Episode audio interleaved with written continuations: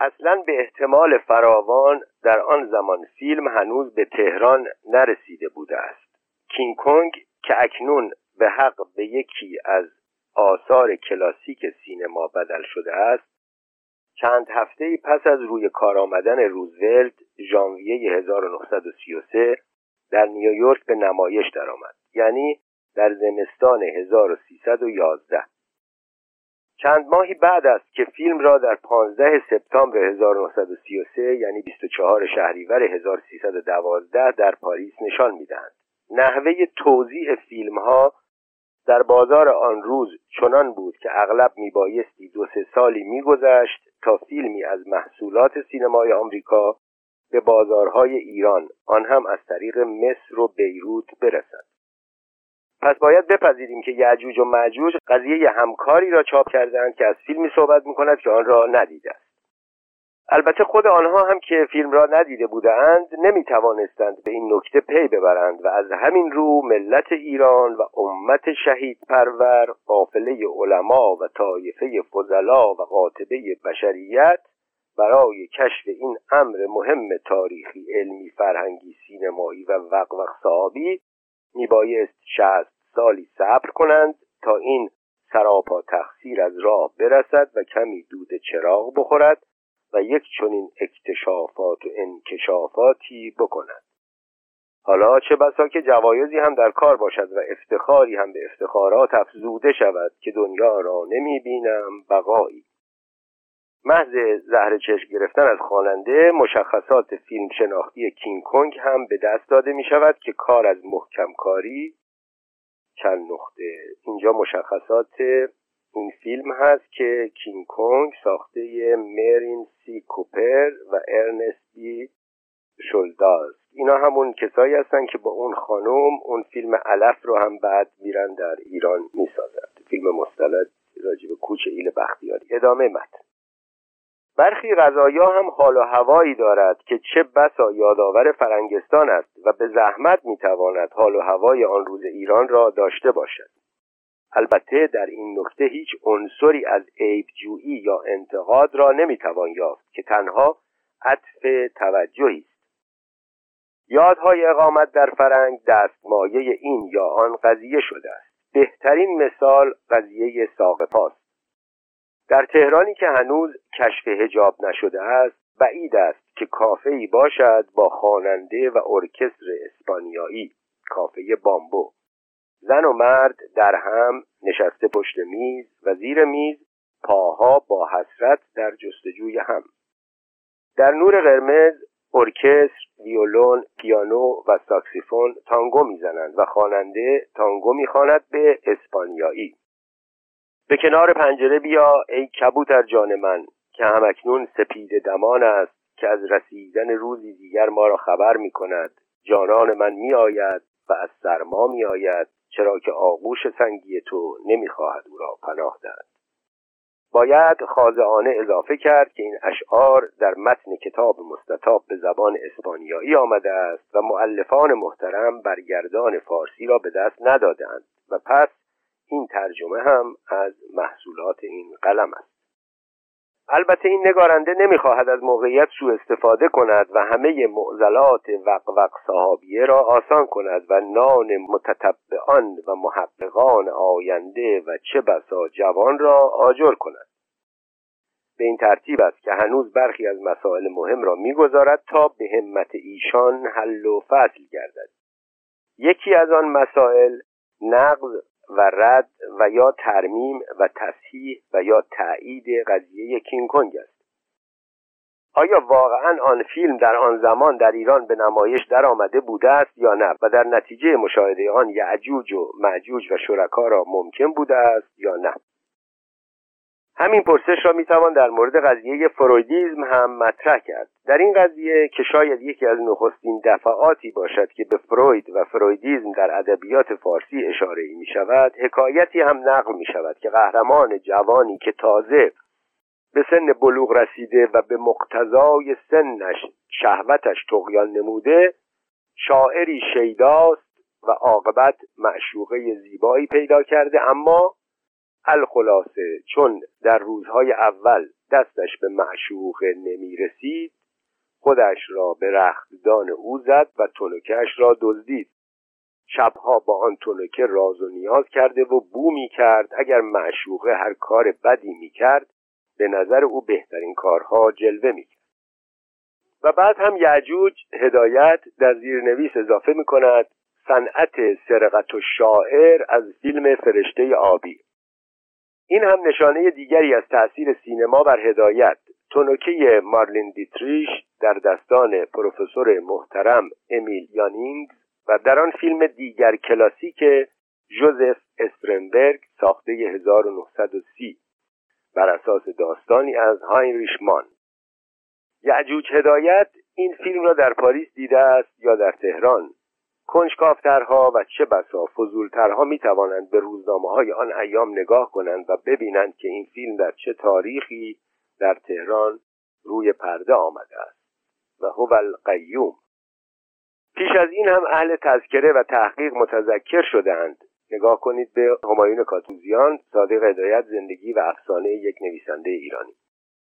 که در این کتاب است که نخستین بار ترکیب بوف کور به کار می رود البته به وسیله هدایت در قضیه میزان تروپ قضیه مردی که از آدمیزاد بدش می آمد مثل ناش خوش از سوپ. هر وقت شکل آدمی از دور می‌دید حالش به هم می‌خورد و رنگش میپرید. در می‌رفت و هفت تا سولاخ قایم می‌شد تا آدمه از مقابلش گم می‌شد. همه اشخاص در نظرش مثل خرس و خوک می آمدند و با هیچ کس نمی کرد سلوک. البته مخفی نماند که مردم هم از او بدشان می آمد مثل خود او. این بود که کسی نمی آمد احوالش را بپرسد. احدی را نداشت به فریادش برسد. خلاصه قوای بدنیش تحلیل رفته بود. مثل بوف کور تنها و قصدار نشسته بود. پس در اینجا بوفکور مثال احوال مردم گریزان تنها و غمزده است. آیا انتخاب این ترکیب برای عنوان آن کتاب حکایت از مردم گریزی قهرمان داستان دارد؟ اهمیت مضمون مردم گریزی در بوفکور این هم زمینه دیگری برای بحث و تتبع محققان پیر و جوان. البته باز هم و هنوز هم می‌توان در چگونگی همکاری فرزاد و هدایت بلم فرسایی ها کرد. فرزاد در این مورد می نویسد چندی پس از چاپ و توضیح مجانی وقوق صاحب در میان دوستان یکی از همکاران من در وزارت دارایی که جوان ترک با محبتی بود و ادعایی هم در مسائل فرهنگی نداشت روزی به من گفت که می‌داند کدام قضیه ها را من و کدام ها را هدایت نوشته. وقتی که یکی یک قضیه هایی را که من نوشته بودم شمرد حقیقتا چشم من از تعجب باز ماند. پرسیدم که از کجا فهمیده است؟ و او در جواب گفت که سبک نگارش مرا می‌شناسد و از همین راه آنها را شناخته است. و این کاملا درست بود. آنچه که خودم می‌توانم در این مورد بگویم این است که قضایای صادق هدایت از حیث مطلب و مفهوم بیشتر به زندگی و ذهن ایرانی نزدیک است. در حالی که قضایای نوشته شده. من روی هم رفته مصنوع و کتابی است. صحت چنین حکمی تا چند اندازه است و آثار و نتایج آن کدام است؟ این هم پرسش دیگر مر متتبعان و محققان را. فرزاد خود می‌گوید که صادق هدایت این نام را بر کتاب گذاشت و باز هم هموست که قضیه را ابداع و اختراع کرد. در این زمینه شاید نخستین قضیه منتشر شده را باید متنی شناخت که صادق هدایت دو سالی پیش از انتشار وقوق با عنوان حکایت با نتیجه در نشریه افسانه به چاپ رسانده است. دو مرداد 1310 بالاخره همه هم می‌دانند که صادق هدایت در قضیه مرغ روح که به میم فرزاد تقدیم شده است و در ولنگاری به چاپ رسیده 1121 به شرح حال یک موجود وحشتناکی می‌پردازد که تمام ادبیات خاج پرستی مثل موم تو چنگولش بود. بدتر از همه خودش هم شاعر بود و به طرز شعرای آنها شعر می سرود و تو مجلس ادبا و فضلا خودش را به زور میچپانید و مثل قاشق نشسته از هر در سخن میران محققین و ادبا و شعرای بیقدر و مقدار هم که چندین شلیته بیشتر پاره کرده بودند مثل شطوری که به دلبندش نگاه کند به او نگاه می‌کردند. بعد سری تکان می‌دادند و به التهابات و هیجانات این موجود ریغو پوزخند تمسخر می‌زدند. قضیه مرغ روح قضیه این ادیب سرتق است. که به تصحیح حافظ می‌پردازد و بقیه غذایا که چه مرغ ادیبی. تصویر هدایت از فرزاد خواندنی است و دوست داشتنی. فرزاد نه تنها شعری در سوگ هدایت گفته است تو آب روان بودی و رفتی سوی دریا که در زمان حیات هم شعری را به او تقدیم کرده است که به وصف حالات دوست خسته از آوارگی خواهان آرام و قراری پرداخته است. اما آیا در پرداختن قضیه شخص لادین و عاقبت اوی نیز یعجوج فرزاد از سیر و سلوک و رفتار و کردار هدایت آن روزها الهامی گرفته است؟ باز هم دیگر پرسشی که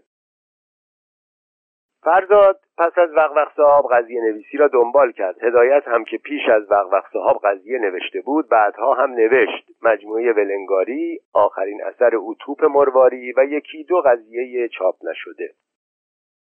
از وقوق صاحب تا توپ مرواری تنز هدایت تلخ و تلخ و تلختر می شود و با کلماتی سیال و بیپایان و بیتعارف واقعیت شلخته محیطی را توصیف می کند. آکنده از کسافت و مرض و آفتاب داغ و بوی پشکل و بچه های کور و کچل بی هیچ مفری و بی هیچ علاجی. تحول زبان تنز بریدگی تدریجی و بازگشت ناپذیر نویسنده از جامعه را آشکار می کند دیگر تلخی تنز تلخی جهان هدایتی است که با سرخوردگی و بیگانگی آرام ناپذیری سر می کند شاید چندان بیمعنا نباشد که آخرین اثر هدایت هم قضیه‌ای باشد که بیرحمانه بر واقعیت محیط زندگی نویسنده خط بطلان می‌کشد. این چنین محیطی خفقان آور است و غیر قابل زندگی. بهار سال 1330 پایان راه بود. این تحول تنز هدایت خیالی است و تخیلی و از استنتاجات آسمون و ریسمونی و یا واقعا پاسخ به این پرسش هم اگر در اساس چون این پرسشی مقبول باشد میماند بر عهده نسل دیگری از اصحاب تذکره. اما مهمترین این قبیل مسائل شاید کشف رمز چرایی و چگونگی تنظیم مطالب وقوق صحاب است. فرزاد می نویسد توالی خاص و معنای خاص این توالی در قضایا یکی دیگر از نکات وقوق صحاب است. مسایی این نگارنده نتوانست به فهم و درک و کشف این معنای خاص بیانجامد و از منطق درون تنظیمات این اثر ای بردارد. آنچه با احتمال بسیار و به دور از هر گونه ظرف قاطعی متبادر به ذهن گردید این نکته بود که کتاب با قضیه کینگ کنگ آغاز می گردد که دلدادگی و عشق و خاطرخواهی بیمرز و حد است در موجوداتی از اعثار نخستین خلقت و از دوران به اصطلاح توحش و بربریت. این کشش عشق کششی ملموس و مشخص است. جان را به آتش کشیده است اما از جسم برمیآید و جسم را میجوید. غریزه جنسی است. که همچنان که طبیب نفسانی نمساوی منظور زیگموند فروید است. مبرهن کرده است همه را میکشاند و میراند و میکشاند. در آغاز گرفتاری کینگونگ است که سر در ره زیباروی زرین موی می‌گذارد و از آن زمان هم همچنان فرزندان آدم هستند که مصاحبت و معانقت و مجالست دختران حوا را میجویند و بالعکس اما در مسیر راه افتاد مشکل ها اگر کینگ کنگ به یک نظر یک دل نه صد دل عاشق می شود و در همین ره هم صمیمان سر می نهد از آن پس بیش از پیش چنین نیست و هر زمان دوز و کلک و حق بازی و پشت هماندازی بیشتری بر زندگی ابناع بشر سنگینی می کند کسافت و فقر همه جا و همه کس را گرفته است و همه کس در فرار از فقر تلاش می کند و به ثروت اندوزی می اندیشد. پول فراچنگ آوردن هدفی است که هر وسیله ای را توجیه می کند چه در آن سوی دنیا و چه در این سوی دنیا و چه دیروز و چه امروز در ثروت اندوزی تعین و تشخص و شهرت هم کارساز است. باید مشهور شد به هر حیله ممکن. پس جهان آکنده شده است از مردمانی که یا در فقر لول می‌خورند و شهوت میرانند و بچه پس میاندازند و یا شهرت قلابی و ثروت ناحق به چنگ آوردهاند. فخر میفروشند و یا عیاشی می‌کنند. دیگر از آن عشق پاک بیکران و راستین در این بربریت تمدن اثری نمانده است. شاید به زور شلاق و سنگسار باشد که بتوان عاشق راستین را از ناراستین باز شناخت و میزان عشق هر کدام را سنجید و اندازه گرفت. آخرین قضیه کتاب کنفیکون است. دنیا چگونه بود و چگونه شد؟ پاسخ این است. پس ثابت شد که کنفیکون نه یعنی که اول هیچی نبود یک هویی شد همه چی بلکه یک دنیای خیلی خوبی زیر و بالا شد خوب که توش تقود شد دنیای ما شد. حالا این سیر از سادگی توحش به بربریت تمدن آن هم حول هوش مسیری عشقی جنسی آیا همان منطق توالی خاص و معنای خاص این توالی در قضایا را بر ما روشن می کند یا نه؟ پاسخ البته بر عهده محققان و متتبعان آینده است که چون نیک بنگری همه رنگ است. وقت وقت صاحب نه تنها از فلسفه کن فیکون پرده برمیدارد که خود کن فیکون می کند یعجوج و معجوج چنان زیر همه چیز می‌زنند که آدمی نمی‌فهمد کجا سهو است و کجا عمد. ملخص را مخلص می نوشتن دست انداختن ملا نقطی هاست صحو حروف چین است و یا بیتوجهی نویسندگان و یا چه بسا همه اینها با هم. دنیای وقوق صاحب دنیای عجایب و غرایب است. هیچ چیز از حربه تنز بی امان در امان نمیماند. همه کلمات را به همه صور می‌توان نوشت. قضیه با قاف و ذات و چرا نه قضیه با ز و قین. نه قواعد املا محفوظ است و نه قواعد انشا. نه صرف و نحو معانی و بیان و بدی و قافیه و عروض عروض هم که دیگر هیچ. در این دنیا همه چیز هر لحظه ممکن است پیش بیاید. بختتن و حتی به قولی هم غیرتتن مادر بزرگی نوه دوقلوی به هم چسبیدهش را با گزلیک از هم جدا می کند امر غیر مترقب پیدا کردن گنج هم هست و یا برنده شدن در لاتاری. به لحظه ای به آلاف و رسیدن. اما قهرمان ممکن است به لحظه ای هم ناگهانی سربنیست شود. و به مرگ مفاجا بمیرد و یا برود که جایزه نوبل بگیرد و دیگر هرگز بر نگردد. وقت وقت پر از آدمهای عجیب و غریب است. آدم گریزها. مردی که همه آدمها در نظرش مثل خرس و خوک می آمدند و با هیچ کس نمی کرد سلوک. از زنش هم جدا بود. فقط وقتی که شهوت گریبانش را می گرفت می رفت و گریبان زنیکه را می چسبید سفت زن هم که بچه دار می‌شد مردم گریز کله بچه را توی آب جوش می‌کرد و میکشت. شخص لادین هم یکی دیگر از این هاست چند سباهی در فرنگستون سگ زده بود. با دختر رختشورهای فرنگی لاس زده بود. لذا از فامیل محترم خودش سر خورده بود. همه مبانی اخلاقیش سست بود. فقط کارهای بد اخلاقیش درست یک شب که دیر وقت می‌رسید به خونه از زور مشروب بود مثل آدم های دیوونه. یک شب دیگر انگاری لال مادرزاده هیچ حرفی نمی‌زد با ابوی و اولاده. یعجوج فرزاد قضیه شخص لادین و عاقبت اوی یا خیالاتی ها مثل آن جوان چینی که می‌خواهد در دهکده از دهکده های چین تمدن غربی را با هر جون کندنی شده راه بیاندازد مطبعه می‌زند که کتاب و روزنامه چاپ کند و تنویر افکار کند.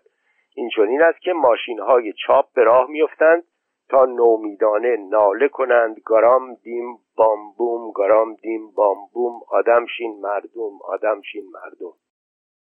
اما پیوند با فرنگ هم نمی‌گیرد که یا از راه تقلیدی سطحی و قلابی است که تئاترش هم تیارت عشق خونالود از کار در میآید و یا مقاومت خرافات و تعصبات زیاده از حد است و در نتیجه دعانویس بر دکتر تحصیل کرده فرنگ رجحان مییابد.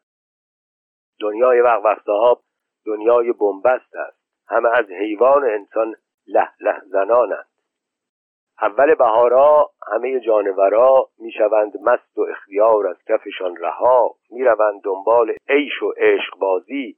من هم بودم جوان اما نبودم راضی. پسی روزها لهله زنان من دویدم دنبال زعفا هی بو کشیدم. و این لهله زنی در زبان عربی ممتازتر میگردد.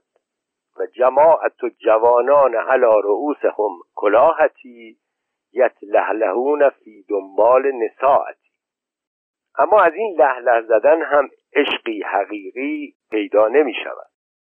خیال می نمود در تمام دنیا بهتر از معشوقه خودش نمی شود پیدا. ملخص کلوم وصلت کردند و به هم رسیدند. چند ماه با هم زندگی کردند نشستند و پا شدند خوردند و خوابیدند. کم کم تمام آن خیالات عاشقانه از سرشان میپرد. پسره دید محبوبش در نظرش یک زن معمولی شده بد اخلاق و لجباز و جیغ و دادی و کولی شده. پس به زنش خیانت می کند و زنش هم می‌خواهد تلافی کند. مرد از طرفی رفت که گیرد یاری زن رفت که گیرد به برش گل ازار دلداری. زنی که گفت این عشق حقیقی نبود. مردی که گفت قلب من گول خورده بود. هر دوی آنها رفتند که عشق حقیقی را پیدا کنند ولی افسوس که هرچه گشتند چیزی پیدا نکردند و فقط کفشهایشان را پاره کردند. قضیه فرویدیزم همه به خیال عشق پاک پا را جلو می‌گذارند و قافل از اینکه فردا اسافل السفلا دردی می‌گیرد که علاج آن از حکیم بر هم بر نمی آید متاسفانه چاره این درد نمیشه با دوا. برو از دعانویس بگیر دعا. چون که کارت گذشته از معالجه. هی ورجه هی ورجه هی ورجه. قضیه عشق پاک. آیا می شود عشق پاک را تشخیص داد؟ مجوج هدایت برای تشخیص اشاق پاک باخته و حقیقی از عاشقان شارلاتان و دروغین میزان العشق را اختراع می کند دو جوان به یک دختر اظهار عشق می کنند یکی از آنها غمبرک در می آورد اشک می ریزد قش و ریسه می رود و بازی در می آورد ولی دیگری که به قدر او کهنه کار نیست و سر و زبان ندارد کلاهش پس معرکه می ماند می‌خواهیم میزانی برای عشق این دو نفر پیدا کنیم که اساسش بر روی احساسات باشد. آیا چون این چیزی ممکن است؟ در جواب می‌گوییم بلی.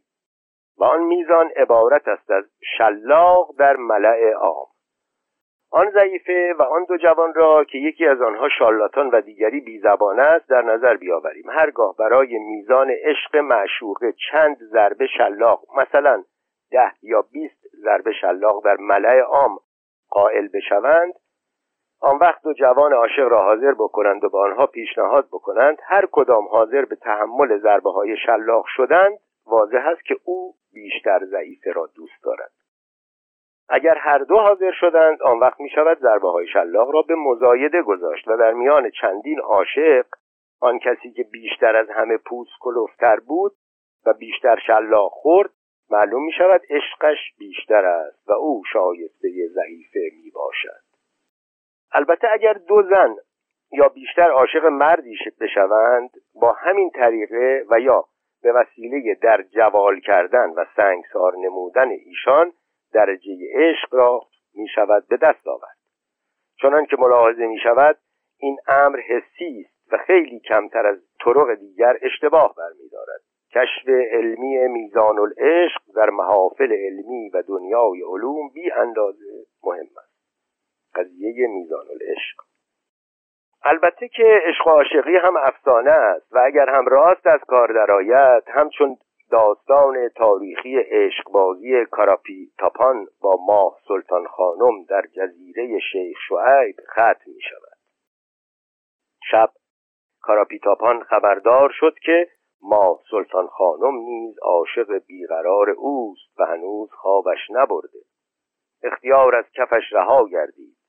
با پیراهن خواب از جای برخاست. کورکورانه به طرف پله رفت. ناگاه دست بر غذا پایش به گلدان بگونیا گرفت جا به جا زمین خورد بر جای سرد گردید و باقی عمرش را به شما داد. مجوج هدایت قضیه داستان تاریخی یا رمان تاریخی. برای بسیاری هم زندگی خور و خواب و شهوت است. کم می‌خورند چون ندارند کم میخوابند چون تا بوغ سگ جان می‌کنند. و وقتی هم که میخوابند همینطور بچه پس میاندازند و یا همچون زیغم علی ناوکش قهرمان ملک الغذایا یا چهل دخترون روزها میگذراند در آفتاب به ناوه کشی بعدش صرف غذا شبها را به عمل مقدس تولید مثل با مادر بچه ها بعدش شکر خدا. در چهل سالگی چهل تا بچه دارند و همه دوقلو بچه ها هم به قدرتی خدا همه دختر بودند. یکی از یکی زردنبوتر و مردنیتر بودند. سه دفعه قطعی یک دفعه حسبه هفت دفعه وبا افتاده بود توی این چل دختر و یه ننه و یه بابا. حالا باز هم مادر بچه ها در زایمان است. زندگی بشریت تکرار ملال آور همین ماجراست. مرد بینوا گنج هم که پیدا می کند می رود عتبات زیارت. مجاور می شود و زیارتنامه می خواند. هر شب هم می‌رفت پهلوی مادر بچه ها اشرت می کرد در تولید مثل کردن قیامت می کرد این کار هر شب و هر روزش می‌شد تکرار تا عمر داشت خسته نشد از این کار. قضیه گنج. و از سوی دیگر اهل فضل و علم و ادب و معارف که مشتی کلاشند و مرد خور و پشت همانداز و کاسلیس به آلاف و رسیدند. اما به چه قیمتی و با چه پاچه ورمالیدگی دائم الخدمتی؟ دنیای وقوق صحاب گزمه و داروغه ندارد سراسر آشوب و هردنبیل است. همه چیز پیش می آید قانون و قاعده ندارد کسی جلودار کسی نیست. پناه و فریادرسی در کار نیست. خانواده هم پناهی نیست. همه فرزندها ناخلفند و همه پدرها ناپدری و همه مادرها نامادری اگر نه مادر شوهر. از دوستی و مروت و وفا هم خبری نیست.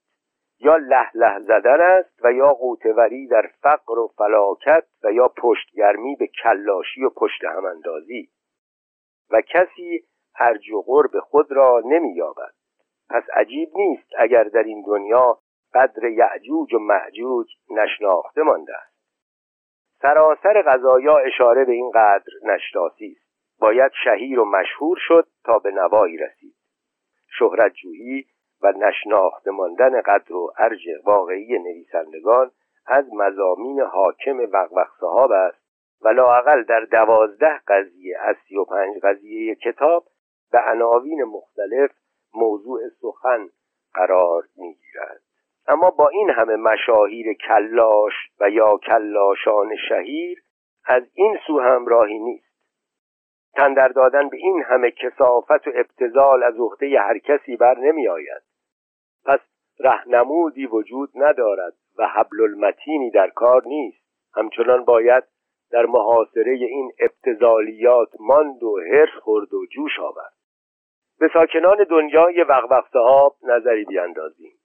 پوست انار جمع کن نویسنده حساس حمال گردن کلفت یزغل یهودی خاکرو کش شاعر شیخ خارکن جوان جویای همخوابه دکتر از فرنگ آمده جوان لادین و بیمعلومات از فرنگ برگشته ناوکش مطرب رقاص عرقکش و عرق فروش کهنه فروش دورگرد قبا ارخالقی مخترعان پرمدعا و کاشفان پول دوست و بعد هم خیلی محققان مورخان خوش اخلاق نویسان و مترجمان. نقد بیرحمانه از رفتار و کردار اهل قلم و ادب مضمون حاکم کتاب مستطاب وقوق صحاب است. یعجوج و معجوج در این زمینه از هیچ چیز فروگذار نمی کنند و به این ترتیب است که سراسر زندگی علمی و فرهنگی با همه افتخاراتش به تنز و ریشخند گرفته می شود از کهنه پرستی و تقلید و خوشگندیشی گرفته تا بیسوادی و تزویر و درویی. از خود را ناف عالم وجود دیدن و دار و دست راه انداختن و مرید و مراد درست کردن گرفته تا به به و چهچه همدیگر را گفتن نان به هم قرض دادن و به مداهی این و آن برخواستن از اسارت و انقیاد در قوالب و رسوم و اسالیب و معایر کهنه و چه بسا پوسیده تا اناد و خصومت با هر نوعی و نوآوری.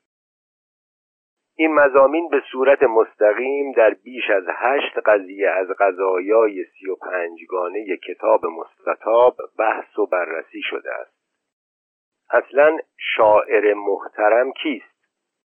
پدری از علوم معقول و منقول بهرهور یا دختری با استعداد و با هنر پدر شبها می‌خورد دود چراغ مینشست تک و تنها در کنج اتاق هی قصیده و غزل صادر مینمود به استقبال قدما شعر می سرود شعرهای خود را در انجمنها می‌خواند و میرو بود جایزه تبریک میشنید از مردم برای این جربزه از قضیه جایزه نوبل.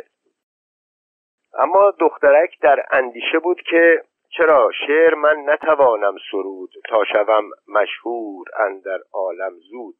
بالاخره شبی شعر می‌گوید و فورا اشعار خود را به پدر نشان می‌دهد پدر نظری میاندازد. پس کاغذ را مچاله کرد با غضب. گفت برو گم شو از پیش من ای نادان ادب تو غلط می‌کنی بتوانی شعر بگویی همچون من. نتوانی شد. شاعر شهیر اندر زمن. تو ندانی یک کلمه صرف و نحو عربی کی به فارسی نویسی یک شاهکار ادبی. تا نخوانی تو علوم عروض و بدی خواهی بودن در شاعری طفل رزی تو بو نبرده ای از رسوم بحر و قافیه. هیچ نمی‌فهمی در شعر خوب و بد چیه. حسن مطلع حسن مقطع لازم است. هم موشع هم مرصع لازم است. قضیه غلط می کند با قصیده برابر شود. جفنگیات دخترکی همسر ادبیات پدر شود. اما دخترک از قضیه سازی دست نمی کشد و پدر هم این فرزند ناخلف را می‌زند و از خانه خود بیرون می کند. شاعر جوان باز هم قضیه اخلاقی می سازد و به تحریک زن بابا قضایا را چاپ می کند. قضیه نامه را هر کس که می‌خواند می‌گوید بر قضایا ایرادات سختی هست وارد. اینجور شعر در فارسی سابقه نداشته.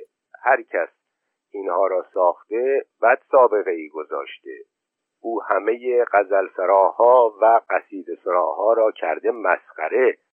باید او را گرفت پرد کرد پایین از پنجره. همان قضیه جایزه نوبل. اما شاید آنجا که انتقاد تنظامیز از آداب و رسوم فرهنگی و ادبی به اوج خود نزدیک می شود قضیه اختلاط نومچه است. یجوج با معجوج یک خورده با هم انترویو می کنند درباره معلومات خودشان و کتاب مستطاب وقوق صحاب این اختلاط فرصتی است برای معجوج هدایت تا تصویری تمام قد از دنیای اهل علم و ادب رسمی ارائه دهد. از نظر اینان خدای اسرائیل در روز هفتم که کارخانه خلقت را تعطیل کرده و فکرش فراغتی یافته بود سر تا پای عالم را ورانداز کرد. دید فقط در آفرینش یک نکته ناتمام مانده است. و آن این است که در رشته معنویات پروگرام صحیحی وضع نشده است. این بود که روز هشتم اول آفتاب آستین قدرتش را بالا زد و نیم ساعتی به طور فوقالعاده کار کرد و شالوده معلومات بشر خاکی را ریخت و این بنای با عظمت را بر روی چهار رکن رکین استوار نمود و عمل آفرینش را به این وسیله کامل کرد. قضیه اختلاط نومچه. این چهار رکن رکین تحقیق است و تاریخ و اخلاق و ترجمه. حدود نویسندگی از ابتدای خلقت به همین چهار موضوع محدود شده است و هر کس در غیر این موضوعها سخنی بگوید و خود را نویسنده بداند باید سرش را داغ کرد بر پایه این ارکان اربعه است که نویسندگان نامدار پدید می آید. اینجا هر کسی که مطابق میل موقتی چهار تا جند لگوری یک عبارتهای پوچ و بیلوت و حتی پر از غلطهای گرامری زبان مادری خودش پشت هم ریسه کرد و به زور هو چند صد نسخه از آن را به فروش رسانیده خودش را نویسنده محترم و عالی مقدار میپندارد. چاق می شود اخمهای خودش را قدری توی هم می کند تا قیافش سرد و بیاعتنا و بزرگوار جلوه کند.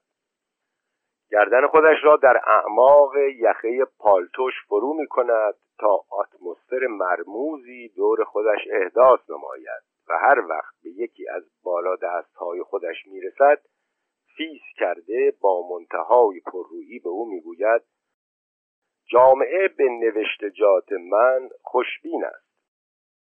دیگر اسم کامل کتاب خودش را بر زبان نمی آورد و فقط به لفظ کتاب اکتفا می کند و در هر مجلسی هر مطلبی موضوع گفتگو بشود او قرگردنی آمده می‌گوید این نکته در کتاب شهر داده شده است.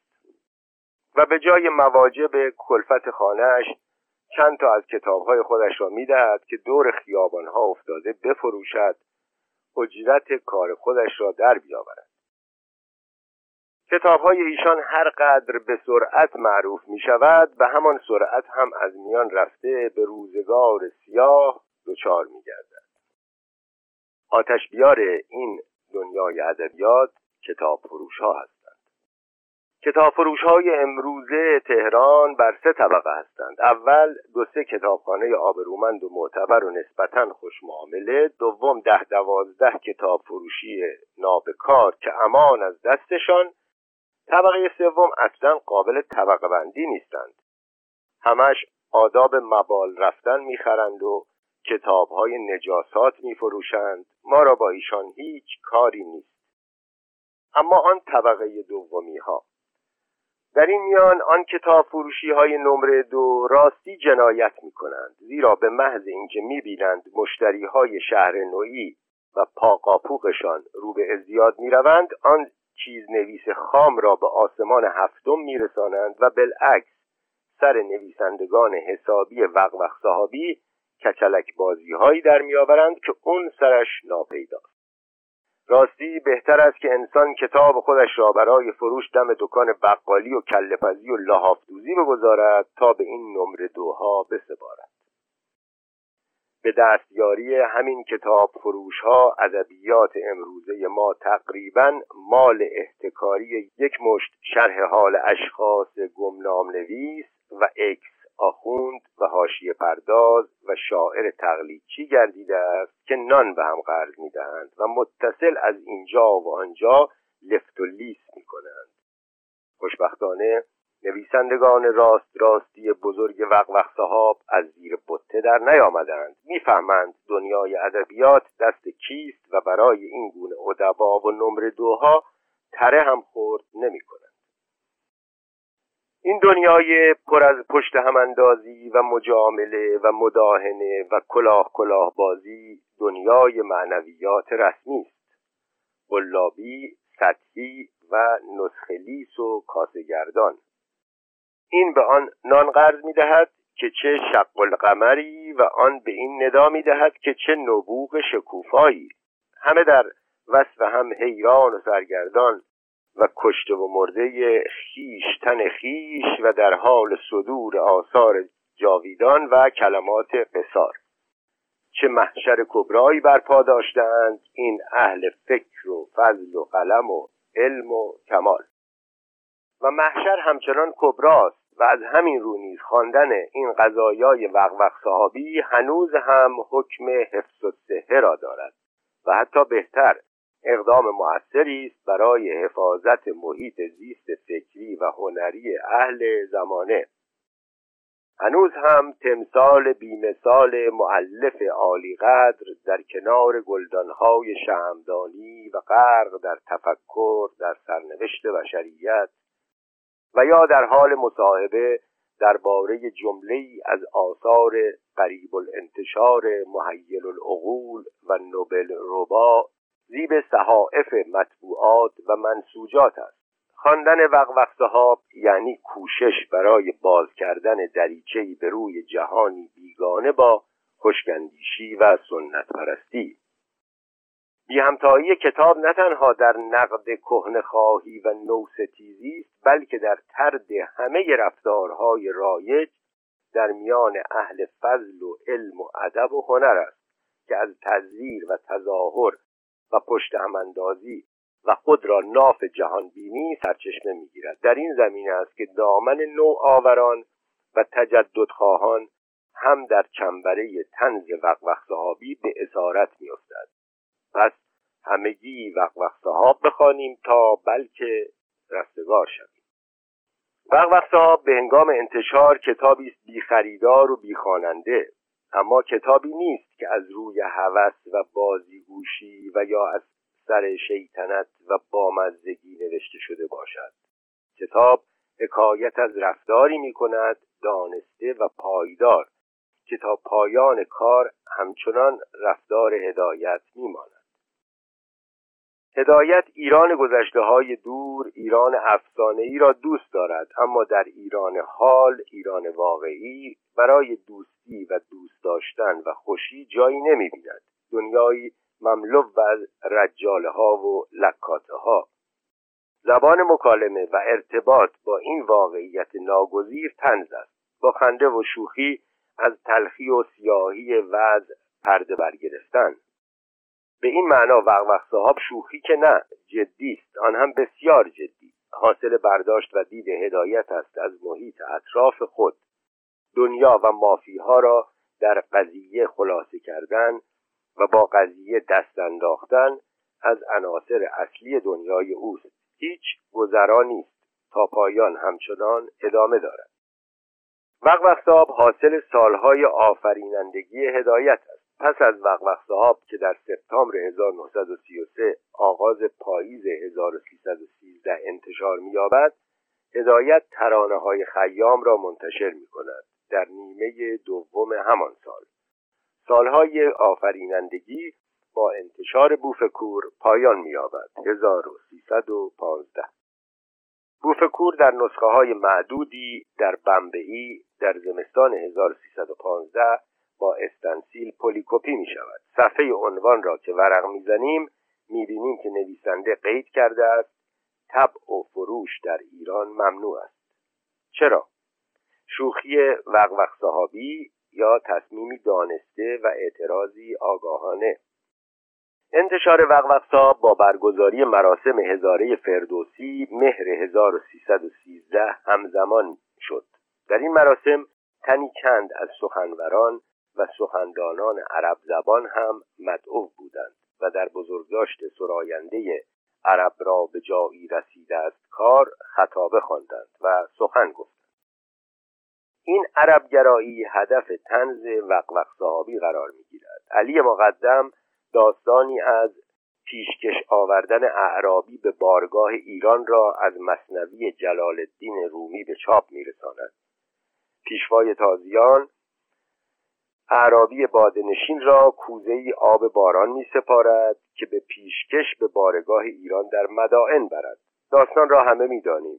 سلطان با گشاد رویی هدیه را میپذیرد اعرابی را گرامی میدارد و هدیه ها می‌دهد و وی را در شهر مدائن و کنار دجله به گردش میفرستد شرمسار شدن اعرابی از ناچیزی پیشکش خود و این سخن ناشر در این داستان که برگزیده هم آوردن اعرابی سنت نوع خود را به ایران و ارزش آن را در برابر آیین کهن به خوبی نشان می‌دهد. چون در دوره مولانا بی پروا سخن راندن کاری بس دشوار بوده وی ناگزیر پیغام خود را در پس پرده آورده. و علی مقدم اضافه می کند جوینده ای باید تا گنج نهانی را بیرون آورد. این جزوه علی مقدم را دو طرح صادق هدایت مصور می کند روی جلد تصویر اعرابی پابرهنه حلقه به گوش و سوسمارش در میان صحرایی برهوت و در صفحه داخل تصویر مرد دیگری کتابی در دست و سوسماری در کنار و نخلی هم در دوردست. این جزوه برای جشن صده 1330 2017 در تهران به چاپ رسیده است. جشن صده در دهم بهمن آغاز می‌گردد.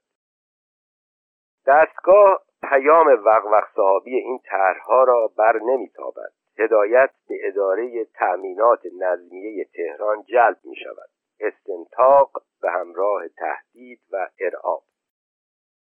ماجرا با پایمردی آقای محمود هدایت عضو عالی رتبه دادگستری پایان میپذیرد.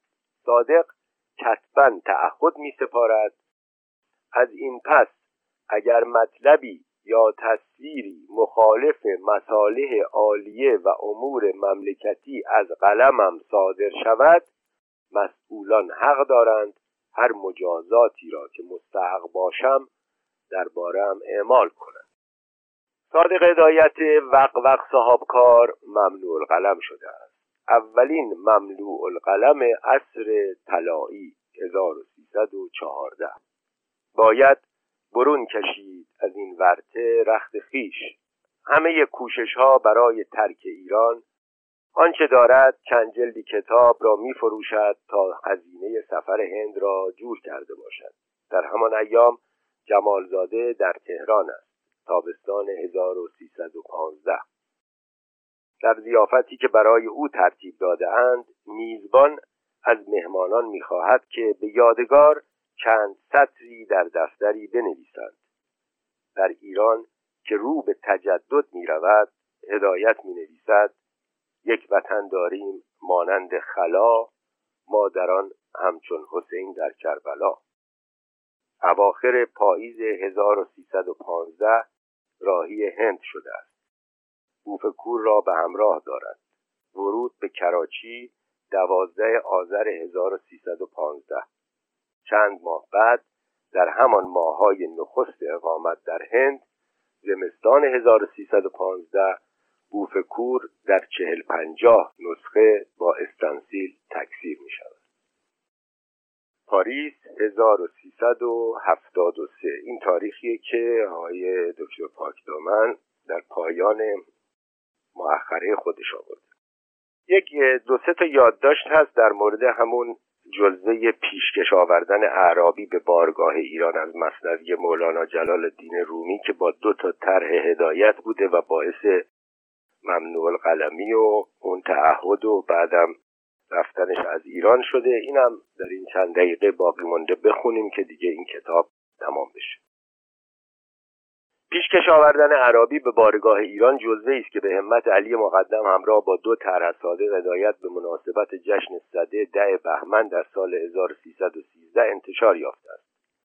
تدوین و تنظیم و انتشار این جزوه واکنشی است. در اعتراض به شرکت شاعری از شاعران عراقی در کنگره بزرگداشت فردوسی که در هزاره او در مهر 1313 در تهران برگزار شد.